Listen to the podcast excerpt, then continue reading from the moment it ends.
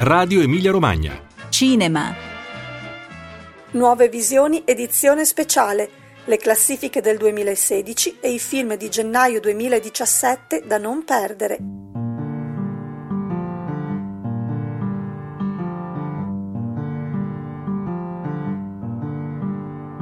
City of stars, are you shining just for me? Il mio saluto a tutte e a tutti voi all'ascolto di Nuove Visioni che, come promesso, si veste a festa per un'edizione speciale e soprattutto corale. Ogni anno che volge al termine porta con sé un tempo di bilanci e considerazioni. Nel mio spazio ho pensato di fare il punto sul cinema insieme a tutti i critici che hanno collaborato alla trasmissione, stilando una classifica dei film più belli del 2016 e suggerendo alcuni film da non perdere tra le uscite del prossimo gennaio. City of stars, just one thing everybody wants. Iniziamo però con quelli che hanno avuto più successo in Emilia-Romagna nel 2016 appunto e vediamo se rispecchiano i dati nazionali. La parola dunque a Luca Baroncini, il nostro esperto di statistiche.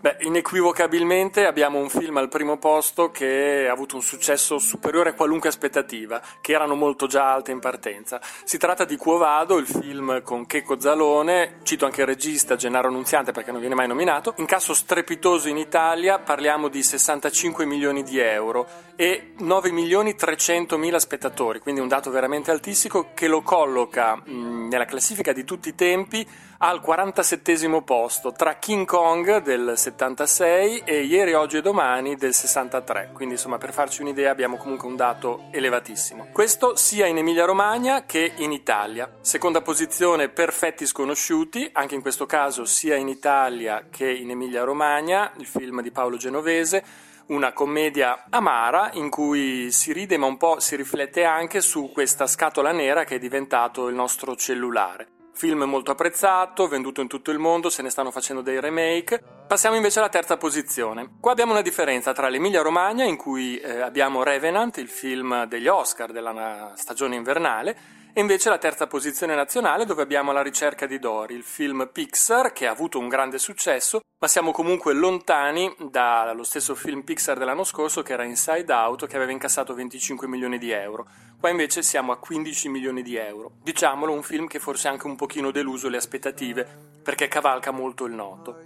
Leggendo la classifica uno può pensare grande successo del cinema italiano, invece no, perché eh, non succede da febbraio 2016 che un film italiano sia primo al box office nazionale. Che cosa è successo? Forse una sorta di riciclo, stessi volti, la Ambrangiolini e Luca Argentero paiono entrare e uscire dalle stesse pellicole, stessi poster e anche stesse dinamiche. Forse qualcosa deve essere fatto per dare una spinta in più al cinema italiano per la prossima stagione. Our dreams may finally come true. City of stars, just one thing everybody wants. Dopo il botteghino, la classifica dei film più amati dai nostri critici. Sentiamo quali sono. Cominciamo dando di nuovo la parola a Luca Baroncini. Allora, per quello che riguarda le mie preferenze, direi che il film che è stato veramente sconvolgente per me è Il figlio di Soul, il film dell'ungherese Laszlo Nemes, presentato a Cannes, già un onore per un film a opera prima essere presentato in concorso al festival più importante del mondo, vincitore dell'Oscar come migliore film straniero, un film in cui il rigore formale eh, riflette anche il contenuto, perché parliamo per me del film definitivo sull'olocausto. Macchina da presa fissa sul protagonista, eh, la violenza è fuori scena, ma ne percepiamo tutta la devastante potenza e anche la necessità di trovare un appiglio, un qualche cosa che ci dia speranza. Un film che mi è rimasto dentro, che consiglio anche se è una visione che sicuramente eh, lascia il segno anche a livello di sofferenza. Non ho infatti avuto il coraggio di rivederlo. Seconda posizione, secondo me, che puoi parlare di posizione, comunque un film che è molto apprezzato, Dio esiste e vive a Bruxelles. Il film di Jacques Van Dormael, regista belga, secondo me è un film molto divertente, spassoso, originale, ipotizza quello che eh, potrebbe succedere se sapessimo quella che è la nostra data di morte. Infatti Dio esiste, vive a Bruxelles, ha una figlia e questa figlia per eh, dispetto nei confronti dell'autorità paterna che non riconosce manda un sms a tutta l'umanità in cui dice appunto la data di morte. Da qui tutta una serie di trovate secondo me geniali. Poi magari non tutto il film mantiene lo stesso livello, però assolutamente un'opera divertente in grado anche di comunicare un po' quello che può essere il senso della vita. Dreams may finally come true. Per Luca, lo abbiamo sentito, i film più belli sono Il figlio di Saul e Dio esiste e vive a Bruxelles. Quali saranno invece i preferiti di Gianluca Farinelli, il direttore della Cineteca di Bologna? Sentiamo. Beh, comincerei con Fuoco a Mare, il film italiano candidato all'Oscar in due categorie, come miglior film straniero e come miglior documentario. È uno straordinario documento sull'Italia di oggi, su quello che stiamo vivendo. Eh, giustamente eh, Rosi, il regista, dice che eh, questa trasmigrazione di un continente verso l'Europa è la più grande tragedia che sia avvenuta dai tempi della seconda guerra mondiale. Io credo che abbia ragione, credo che sia la grande questione del nostro presente e come succede nella tradizione del miglior cinema italiano è, è un film che ci parla dell'Italia di oggi ma che anche ci dà un quadro di prospettiva davvero, davvero straordinario. Ecco, mi sembra eh, straordinario come, come fu straordinario Roma città aperta. Poi tra i film della stagione beh, segnalerei Ave Cesare, il, il, film dei Cohen, è un film eh, bellissimo sul, sull'età d'oro del cinema hollywoodiano, su una figura di cui normalmente si parla poco, che è la figura del produttore, che nella Hollywood di quegli anni era, era centrale, ma in realtà lo è ancora oggi. Dietro ogni grande film c'è sempre non solo uno straordinario regista, ma anche un geniale produttore e i Cohen hanno questa, rientrano nel, nella miglior tradizione ebraica, in questa cultura che, che sa ridere anche delle proprie, delle proprie sventure, ma che soprattutto sa guardare in profondità la vita e, e la storia. I felt it from the first embrace I shared with you. That now our dreams finally come true. Leonardo Gandini non ne ha mai fatto mistero, ha una particolare predilezione per i film di Hollywood. Scopriamo subito se le sue due scelte rimangono fedeli alla mecca del cinema. Devo dire che quest'anno i due film che mi sono piaciuti di più non hanno nulla a che vedere col cinema hollywoodiano. Uno è un film sudamericano, cileno per la precisione, che si chiama Neruda di Pablo Larrain ed è un film meraviglioso, il film più bello che ho visto quest'anno, che in qualche modo prende il genere biografico e lo smonta dall'interno, cioè costruisce un percorso di, mh, intorno alla figura del grande poeta Pablo Neruda, eh, smantellando lentamente, gradualmente, in modo assolutamente immaginifico, ecco, mi sembra l'aggettivo giusto, in modo assolutamente immaginifico tutti i cliché del genere biografico e quindi smaterializzando la verità storica dentro un percorso immaginario che si fa mano a mano che il film procede molto molto lirico e molto molto commovente. Non voglio essere più preciso perché se qualcuno ha modo di recuperare il film il film contiene alcune sorprese che è giusto non, non, svelare nella mia analisi, però davvero è un film dove l'immaginario si riprende, come dire, la, riprende la propria giurisdizione sul cinema anche dentro un genere come quello biografico che dovrebbe essere invece per vocazione, per tradizione, ancorato alla realtà dei fatti. Questo è il primo. Per quanto riguarda invece il secondo film, un film che ho visto a gennaio, opera prima ungherese che si chiama Il figlio di Saul, che è uno straordinario film sull'olocausto. Anche qui a colpirmi è stata l'assoluta innovatività rispetto al genere. Il cinema sull'olocausto è di solito un cinema lento, contemplativo, meditativo, eh, dolente, visto l'argomento. Invece figlio di Saul non è nulla di tutto questo, è un film cinetico, eh, frenetico, che mette in scena tra l'altro un mondo cui non siamo abituati nei film sull'olocausto, quindi un mondo non dicotomico diviso in carnefici e vittime, ma un mondo dove si aggirano, si industriano, si prodigano tutta una serie di personaggi che non si riesce nemmeno bene a capire da che parte stiano, cioè se siano più dalla parte dei carnefici o più dalla parte delle vittime. Quindi un cileno e un ungherese. Devo dire che quest'anno il cinema hollywoodiano non ha contraccambiato il mio amore come è solito fare in altri, in altri anni. Giacomo Manzoli è un autorevolissimo esperto di cinema italiano. Sentiamo quali sono i suoi film preferiti. Ma i miei film del 2016, dovendo limitare la scelta a due, e non è facile, ehm, sceglierei un film italiano e un film americano, anche se il regista è messicano. Il film italiano è una scelta facile dal mio punto di vista, anche se naturalmente può essere controversa. Abbiamo avuto nel 2016 un film che ha conseguito da solo il 35% degli incassi dell'intera stagione del cinema italiano ed è Quo Vado di Checco Zalone e Gennaro Nunziante e di fronte a questi numeri non posso che celebrare la capacità di Zalone nell'intercettare il, il, gusto, il costume, un ritratto dell'Italia che evidentemente piace agli italiani, ma non è solo che piace, evidentemente le persone lo vanno a vedere in questi numeri spaventosi perché dentro al personaggio di Zalone e dentro alla sua descrizione della realtà ritrovano i tratti della contemporaneità non si spiegherebbe altrimenti. Chi pensa che sia solo un fenomeno commerciale sbaglia, i cinepanettoni che avevano incassato di più erano arrivati intorno ai 25 milioni di euro, il che significa che eh, il doppio di quelli che normalmente andavano a vedere i cinepanettoni sono andati a vedere Zalone e non è detto che sia sempre lo stesso pubblico. Questo qui è arrivato a 65, è un fenomeno di costume, è un fenomeno industriale, è una cosa importante. Se si va a vedere la critica è abbastanza unanime, lo è per conformismo, perché si adegua al mercato, oppure perché ci crede veramente, sono vere tutte e due le cose, resta il fatto che dal mio punto di vista non si può che eh, affermare che il film di Zalone sia stato il migliore, il fenomeno più rilevante del 2016.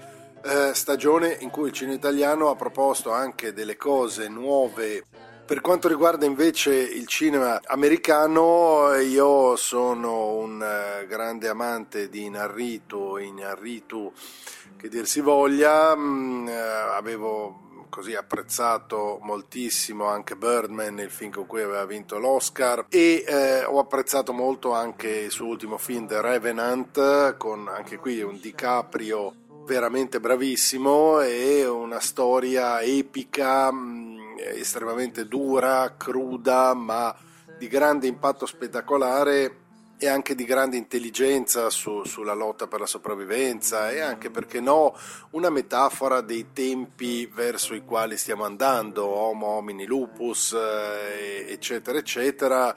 Quindi un film, insomma, con anche molti difetti, ma che io personalmente ho apprezzato moltissimo nell'equilibrio tra eh, apparato spettacolare, incassi che poi ne sono conseguiti, anche intelligenza, originalità, eccetera, eccetera.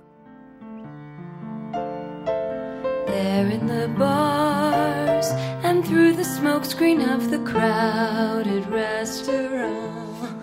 Critico e ricercatore Roy Menarini ci espone sempre i suoi punti di visione in modo brillante. La sua classifica annuale mette sul podio anche un'animazione. A lui dunque la parola. Dunque, essendo stato un anno piuttosto particolare perché secondo me non ci sono stati grandissimi picchi, ma contemporaneamente ci sono stati tanti buoni film diversi tra di loro, uh, scelgo uh, due film completamente agli antipodi. Quindi comincerei dal film che mi ha colpito di più uh, dal punto di vista proprio della proposta originale autoriale, che è Neruda di Pablo Larrain perché in un'epoca in cui non facciamo altro che vedere biografie, questa idea di rileggere non la storia di Neruda che qualcun altro avrebbe fatto in maniera un po' piatta e agiografica, ma vedere un Neruda eh, molto mm, umano, molto intimo, molto particolare, inseguito da un poliziotto che diventa via via una sorta di personaggio letterario di Neruda, è stato un modo da parte di questo ottimo regista cileno di reinventare il genere biografico, spiazzare lo spettatore e riuscire tutto sommato a dire anche qualcosa della poesia, della letteratura e contemporaneamente dire anche qualcosa del Cile, delle dittature, di ciò che eh, la mancanza di libertà ha significato. Quindi questo è il mio primo film per motivi più autoriali e di nicchia. Il secondo film invece è un grande film popolare di animazione che però paradossalmente non è stato chiacchierato tanto quanto altri più famosi e parlo di Zootropolis che è un film della Disney di animazione che secondo me è molto superiore ai vari Dory, Pets e gli altri usciti quest'anno perché riesce a inserire molta cinefilia dentro un cartoon per bambini, è una sorta di noir con degli investigatori, una città um, corrotta, eccetera, e ne è un grande racconto di formazione su come appunto queste figure nella città degli animali apparentemente sfortunate riescono invece ad affermare la giustizia attraverso un'indagine, davvero una grande idea da parte della Disney. Ultimo alfabeticamente parlando, ma non certo per competenza, Niccolò Rangoni Machiavelli, redattore e critico per Gli Spietati, con cui spesso intrattengo gustose schermaglie cinefile. Ecco le sue scelte. E su tutti, ma proprio senza fotofinish, c'è The Neon Demon, eh, che vi invito a recuperare, è uscito in DVD, pochissimi hanno visto, è stato in sala pochissimo e invece è veramente un capolavoro. Se viene letto eh, non solo come film di genere, perché eh, sì, ha i rimandi al Dario Argento anni 70, sfocia praticamente in un horror disturbante, ma in realtà quello che racconta è molto profondo, perché racconta della bellezza come entità ontologica, questa protagonista che vuole fare la modella, eh, non è la solita figura che viene dalla provincia in città per avere successo, ma eh, si trasforma proprio in un oggetto di amore ed odio, eh, che è quello che la nostra società moderna ha verso la bellezza, anche, tratta anche la, la sua importanza fino all'ossessione. A parte ad essere straordinaria come opera a livello figurativo, per soluzioni, e, per mood, che a me ha ricordato eh, sia Mulholland Drive che Il Cigno Nero, ma anche un film dimenticato come Star 80, quello che mostra lo porta ad essere disturbante proprio perché noi ci specchiamo in questo, diciamo, nei cannibali che sono raffigurati in questo film. L'altro film del cuore, eh, ce ne sono tanti, ma ne ho scelto uno proprio per dare fastidio ad Anna che mi sta intervistando. eh, Sally di Clint Eastwood, perché l'ultimo grande cinema di Clint Eastwood, eh, cioè, lo spiego ad Anna prima di tutto perché non gli è piaciuto, posso dirlo? No, mi è piaciuto, l'ho apprezzato, non l'ho inserito tra i preferiti dell'anno. Ok, allora spiego dal mio punto di vista. Secondo me, da, um, almeno da Gran Torino in poi, eh, il cinema di Eastwood si interroga sempre e solo sul uh, eh, concetto di cosa voglia dire essere un eroe nella società moderna e su come questo concetto sia eh, retaggio del singolo più che delle istituzioni o soprattutto del concetto universale che abbiamo nella nostra società, nella cultura di adesso, eh, sul concetto di morale ed opportunità. E anche il precedente American Sniper, che non tutti hanno capito, volava in questo senso. E, ed è per questo che eh, la ricostruzione dell'incidente, di un fatto vero, insomma, un, una storia in fondo di per sé banale, nel senso che è stata raffigurata al cinema tante volte, anche nei suoi temi, non ultimo, anzi ultimo, mi viene in mente Flight di Zemeckis, che è molto simile, e nelle mani di Isto diventa qualcosa di straordinario, perché prendendo le mosse dalla, dall'autobiografia di Sully, pone quest'uomo, invaso anche dai dubbi, nel momento in cui è indagato, al centro di una disquisizione sul fattore umano, che nessuna simulazione è in grado di replicare, soprattutto se, come dice il film, eh, la variabile umana è estesa a tutti i personaggi in campo. E l'emozione, la commozione che scaturiscono da un altro bellissimo parallelo che fa il film con l'11 settembre sono immani, perché a un certo punto è come se chiudesse un cerchio su New York e sugli incidenti aerei. Chiudo il capitolo classifica associandomi alla scelta di Neruda di Pablo Larraín come miglior film dell'anno e mettendolo a pari merito con Animali notturni, seconda sublime prova per il grande schermo di un altrettanto sublime esteta qual è Tom Ford. Il film è tratto dal romanzo Tony e Susan di Austin Wright e anche in questo caso al centro della storia c'è un manoscritto Nocturnal Animals appunto che sconvolge le notti di una già insonne e insoddisfatta gallerista di Los Angeles, sia per la trama sia perché ad averglielo inviato è l'ex marito da lei abbandonato anni prima. Di questo film mi hanno molto colpito la perfezione delle scene, opere d'arte nell'arte e la disperata reinterpretazione del dramma borghese che Ford ci regala. Meravigliosi gli attori, in primis l'algida Amy Adams, e ve ne consiglio la visione se vi è sfuggito.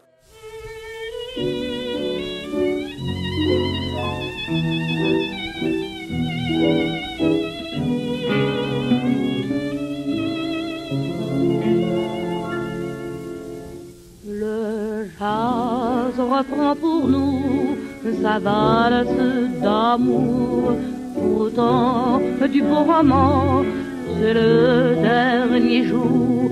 J'ai mal, mais devant toi, je n'ose pas pleurer, puisque tout.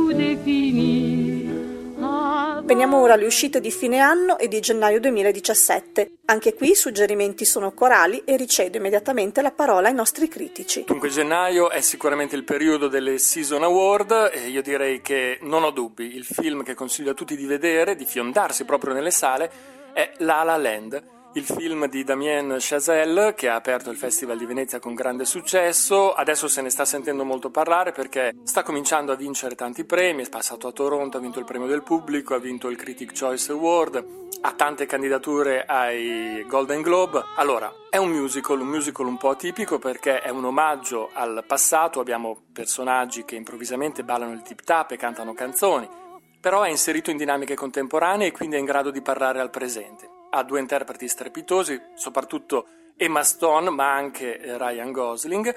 E poi, insomma, io direi che probabilmente il musical è l'ultimo rifugio, il film che ci permette di filtrare la realtà attraverso il sogno. Quindi auguro a tutti di sognare per questo 2017.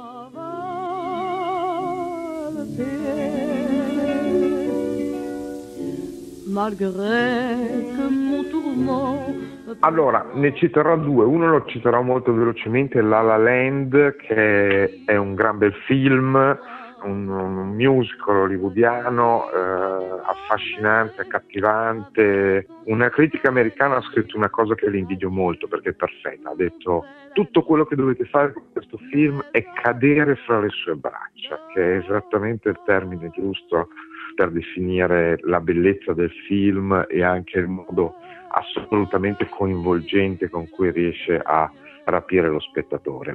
Vorrei però dedicare qualche parola in più ad un altro film che non ho visto e quindi diciamo non è dei film di gennaio quello che consiglio perché non ne ho visto quasi nessuno, ma dei film di gennaio eh, quello da cui mi aspetto di più fra i film di gennaio. Questo film si chiama Silence ed è un film diretto da Martin Scorsese con Adam Driver e Liam Neeson che racconta la storia delle persecuzioni subite dai gesuiti in Giappone nel 600, nel XVII secolo. È la storia di due giovani gesuiti che vanno alla ricerca di un loro confratello che si è smarrito in Giappone e di cui si dice abbia perso la fede. Eh, naturalmente a incuriosirmi, intrigarmi non è il tema in sé, ma il fatto che il film è stato scritto da Jay Cox, che è poi lo sceneggiatore di, di Wolf of Wall Street, e diretto da Scorsese, che già in passato, in più film, anche se in modo indiretto, ha mostrato una particolare inclinazione verso i temi religiosi, no? E quindi, come dire, mi sembra l'argomento perfetto per il regista giusto e da questo film che è in uscita nella prima metà di gennaio mi aspetto effettivamente molto. Luca e Leonardo ci consigliano entrambi La La Land, film travolgente e splendido in concorso a Venezia, che sarà in sala dal 26 gennaio. Intanto ecco la clip. Ti ho sentito suonare, ti volevo... Non è strano che continuiamo a incontrarci. Forse vuol dire qualcosa. Non penso. Sì, in effetti è. Ti puoi scrivere i ruoli da sola, scrivere cose interessanti come te senza dover fare provini. Cosa pensi di fare? Apro un locale tutto mio. Sentiremo questo ogni volta? Credo di sì.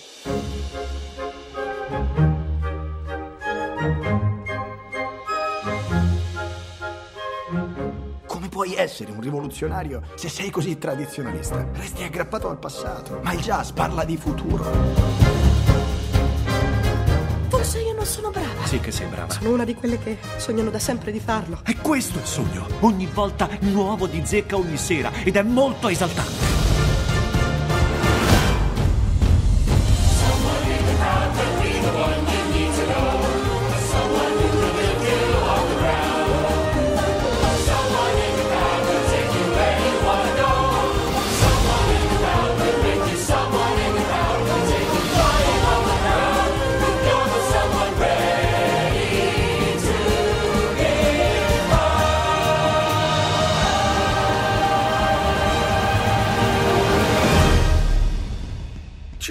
Tante, tante proposte, alcune delle quali insomma, sono anche abbastanza scontate. Mm, Sono anche curioso di vedere il nuovo film di, di uno dei registi che hanno segnato la storia del cinema fra gli anni 90 e l'inizio degli anni 2000, cioè Robert Zemeckis, eh, sto pensando al film Allied con Brad Pitt, ma la mia scelta il film che io aspetto con eh, la maggiore curiosità e con il maggiore interesse non può che ricadere su ehm, Martin Scorsese, uno dei più grandi maestri, io credo addirittura dell'i- dell'intera storia del cinema. Dovrebbe uscire in gennaio Silence, che è un film che lui ha tratto da Shusaku Endo, che è uno scrittore giapponese e nel quale parla della persecuzione dei cristiani nel Giappone imperiale de- del lunghissimo medioevo giapponese, ma al di là del, del tema è la sfida e l'invenzione stilistica che Scorsese si, si deve essere così eh, divertito a creare per ehm, restituirci un mondo così diverso dalle sue corde, dai suoi interessi, non tradisce mai anche i suoi film meno riusciti, sono comunque ehm, delle grandi opere, insomma è un po' il- dal mio punto di vista il Caravaggio de- del cinema, della storia del cinema, cioè qualcuno che anche quando non è ispirato o lavora su commissione o sta facendo qualcosa che non gli appartiene completamente, però è sempre talmente geniale e, e talmente solido dal punto di vista della messa in scena che è un piacere vedere i suoi film.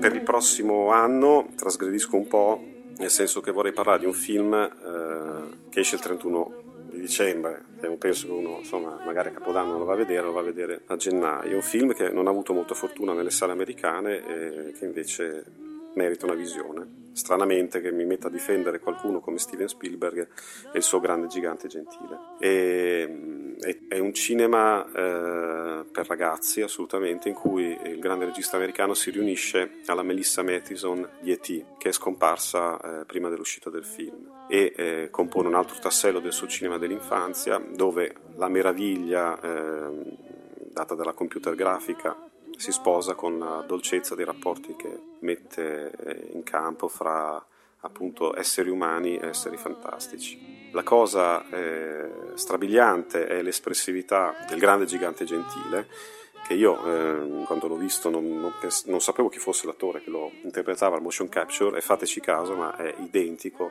a Edward Norton, ero convinto fosse lui e invece eh, è Mark Rylance che ha interpretato anche il Ponte delle Spie per Spielberg. L'altro film che consiglio, di cui ho già parlato nell'ultimo mio intervento questa emittente, lo lo dico in poche righe perché l'ho già detto, ma perché lo aspetto veramente tanto, è Il cliente di Asghar Farhadi, proprio perché eh, il suo cinema eh, rappresenta la vita stessa con tutti i suoi vuoti da ricomporre. Il cliente di Ashgar Farhadi, liberamente ispirato a morte di un commesso viaggiatore di Arthur Miller, uscirà il 5 gennaio e vi propongo intanto il trailer. Io e mia moglie siamo andati in un nuovo appartamento. È bello qui. Finalmente la fortuna ci sorride. Mi raccomando, ricordati di prendere qualcosa per la colazione di domani mattina. Ti amo.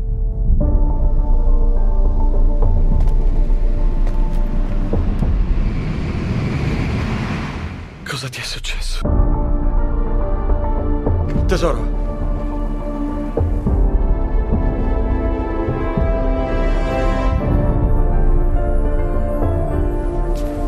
andiamo alla polizia. È difficile per me, molto difficile.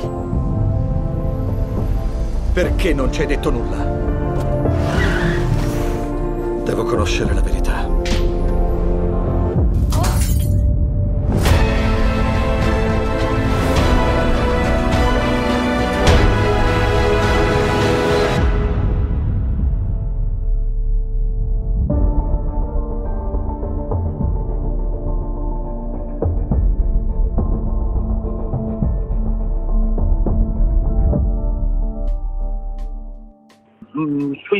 Film in uscita, uno è Patterson, il nuovo film di Jim Jarmusch. Non so se avete presente Frank Capra, questo grande autore del cinema hollywoodiano che sapeva guardare la vita con grande felicità. Ecco, il film di, di Jarmusch in qualche modo ricorda i film di Capra, ci parla della nostra vita quotidiana, della, della normalità della nostra vita e ci fa capire quanto è straordinaria la nostra avventura personale, quella di ognuno di noi. like a revolving door. I'm still a man. Can't take it no more. Dunque a gennaio escono film molto interessanti, il primo è un film di fantascienza americano ma diretto da un canadese, cioè il film The Arrival che è stato presentato al Festival di Venezia dove ho potuto vederlo ed è un film di fantascienza non perfetto, assolutamente non perfetto, ma allo stesso tempo incredibilmente affascinante per come racconta la storia di una linguista, di una specialista di linguaggi, di un'accademica che è l'unica che può riuscire a capire il linguaggio degli alieni che giungono sulla Terra e quindi cercare di capire che cosa vogliono. È un'idea molto forte con una serie di colpi di scena che non raccontiamo che strutturano la trama in maniera originale, una conferma di questo eh, giovane regista, Denis Villeneuve. Denis Villeneuve è sicuramente uno dei registi più interessanti di questi ultimi anni. Arrival, come ci ha appena detto Roy, è un film molto particolare. Anch'io ho avuto la fortuna di vederlo in anteprima a Venezia la scorsa estate e in attesa dell'uscita, prevista per il 19 gennaio, vi faccio ascoltare la clip. Buongiorno, l'argomento che affronteremo oggi saranno le lingue romanze. Vuole condividere con noi? Otto ore dopo l'atterraggio non ci sono segni di un primo contatto. Gli oggetti sono alti almeno 450 metri. Mamma, che cosa succederà? Non lo so. Altri oggetti uguali a questo sono atterrati in vari paesi. Dottoressa Banks, sono il colonnello G.T. Weber. Lei è un'autorità in tutto il mondo nel campo delle traduzioni. Ho una cosa che deve tradurre per me. Questi sono. Non tutti sanno metabolizzare esperienze del genere. Ultima situazione stressante? Questa conta? Servono risposte quanto prima. Che cosa vogliono? Da dove vengono? Sei pronta? Io non. Sì, è tutto vero. Che succede ora? Ora arrivano. Oh mio Dio. Quante sono? Con questa 12. Non siamo un mondo con un unico leader. È impossibile trattare solo con uno di noi. Come chiariamo le loro intenzioni? Io torno dentro. Non devo certo avvisarla che sta correndo un rischio. Ora sì che si sono presentati. Voglio tutti al lavoro qui. Mi sembra che gli esiti di questa storia alla fine dipendano da noi due. So cosa significa Che cosa dice? portare arma. Siamo in chiusura, ringrazio Luca Baroncini, Gianluca Farinelli, Leonardo Gandini, Giacomo Manzoli, Roy Menarini, Nicolò Rangoni Machiavelli per aver reso Nuove Visioni una trasmissione tra le più amate da voi ascoltatori. Vi auguro un ottimo fine anno e un 2017 pieno di cinema ed emozioni.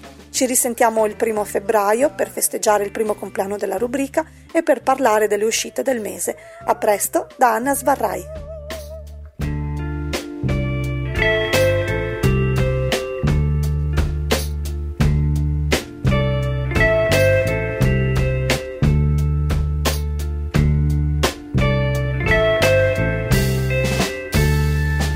You broke me down.